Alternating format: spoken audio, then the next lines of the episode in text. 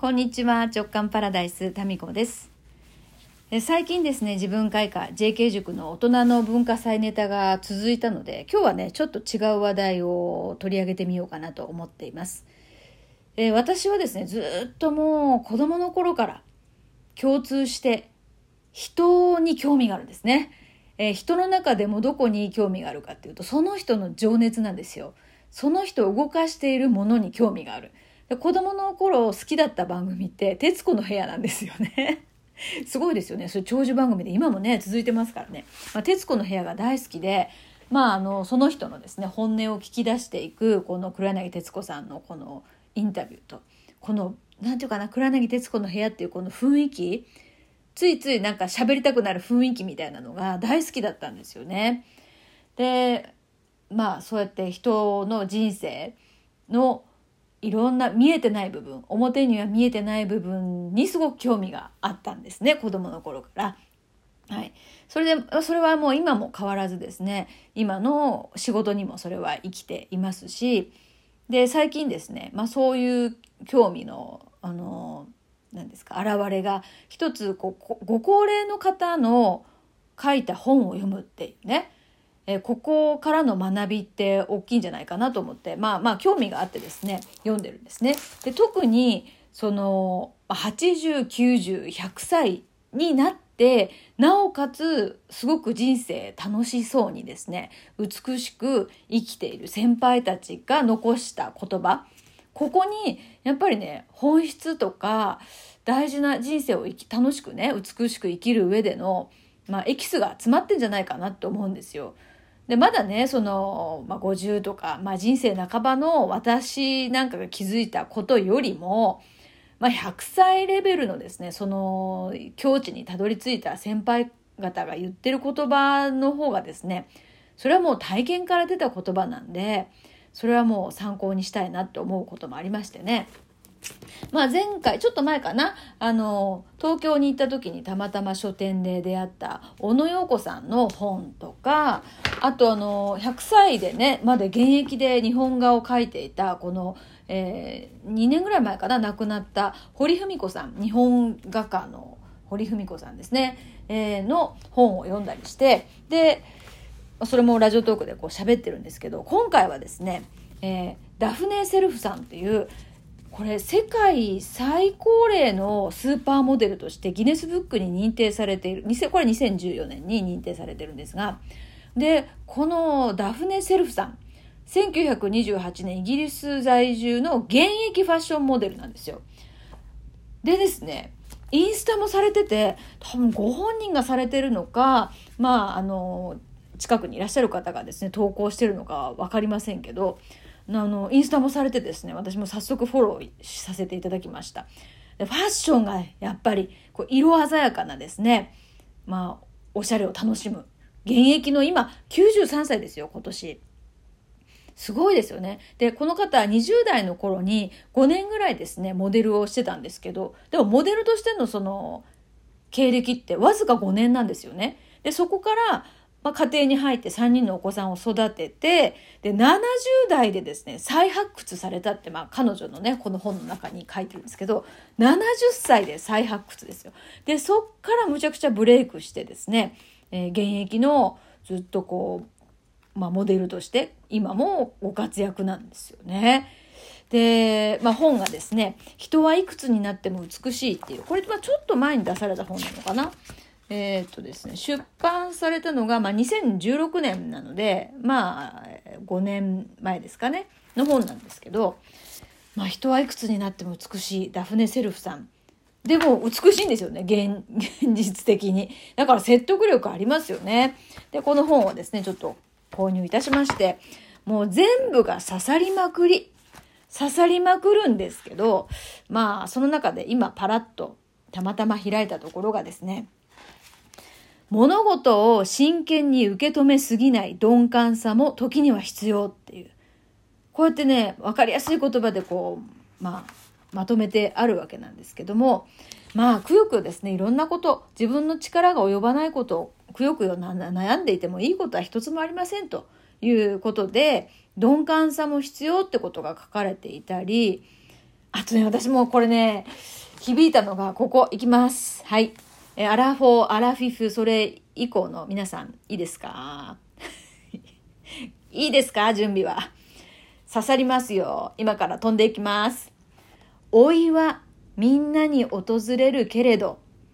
成長は望む人にしか訪れない。もう一度いきます。老いはみんなに訪れるけれど、成長は望む人にしか訪れない。その通りでございます。まあ、老いはなんか平等にね、平等なんです。自然なことなんですけど、そこからこう、まあ外見的もそうですし、内面的にも成長っていうのはもう意識して、自らがその、こっちに行くってベクトルをですね、えー、そちらの方に向けておかない限り、成長はないぞと。でも別の言い方をすれば、成長っていうのは、もう一生成長していくことができる。望めばねっていう。かっこいいなかっこいい。ダフネ、かっこいいぞ。私はもうフォローして、もういいね、押し、押しまくりましたけどね。ダフネさんのね。えーと、あとはね。まあ、あと、この世は知らないことに溢れているっていう、ここ、この好奇心。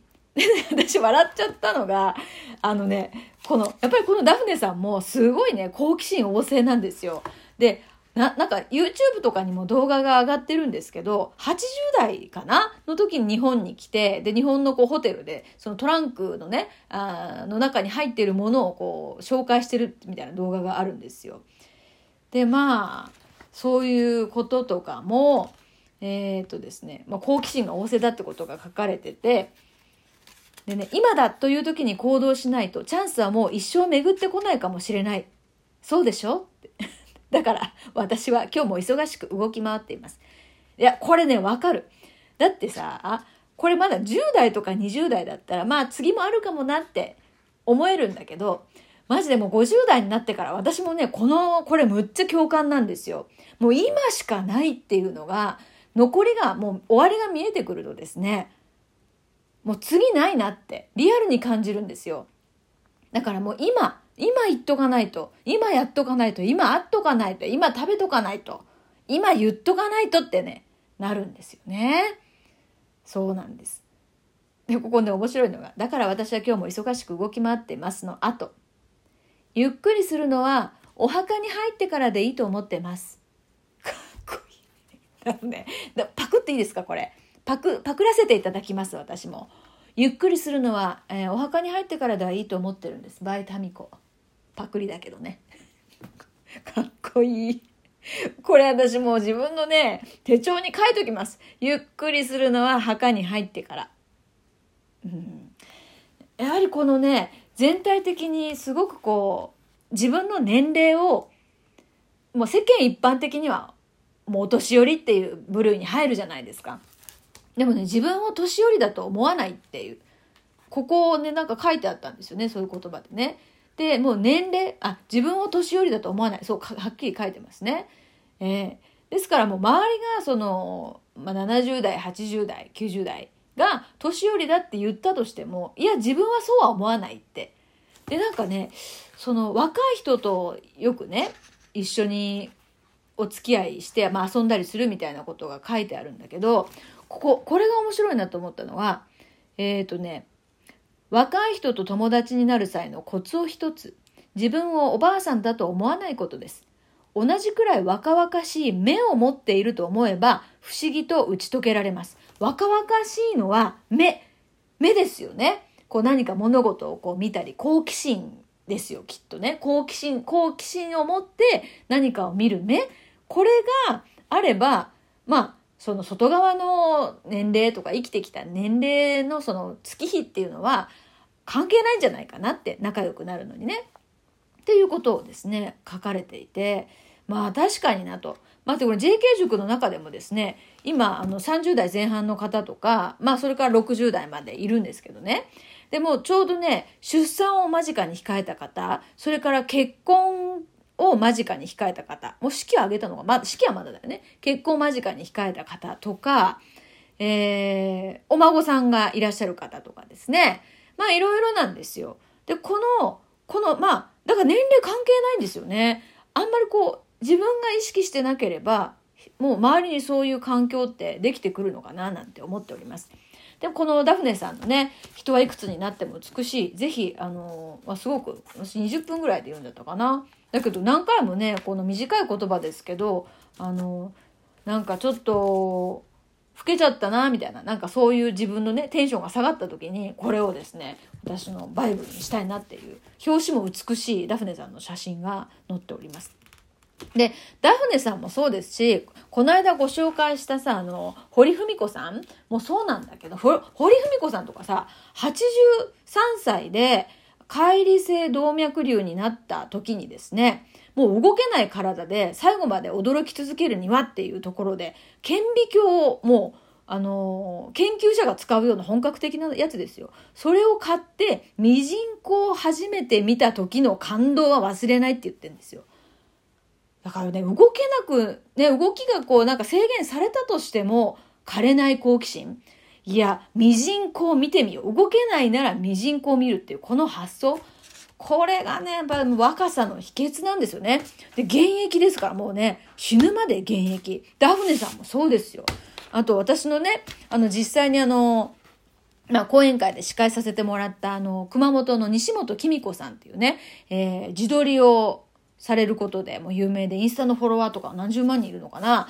今、いくつだっけ？今90、90代ですよ、彼女も。で、彼女も、もう寝たきりになったら天井を、あの、撮ると。カメラが趣味なんですけどね。天井を撮るっていうふうに言い切ってますから。いや、もうこのかっこいい先輩方の好奇心。まあ、ここを私も見習っていきたいなって改めて思いました。それでは。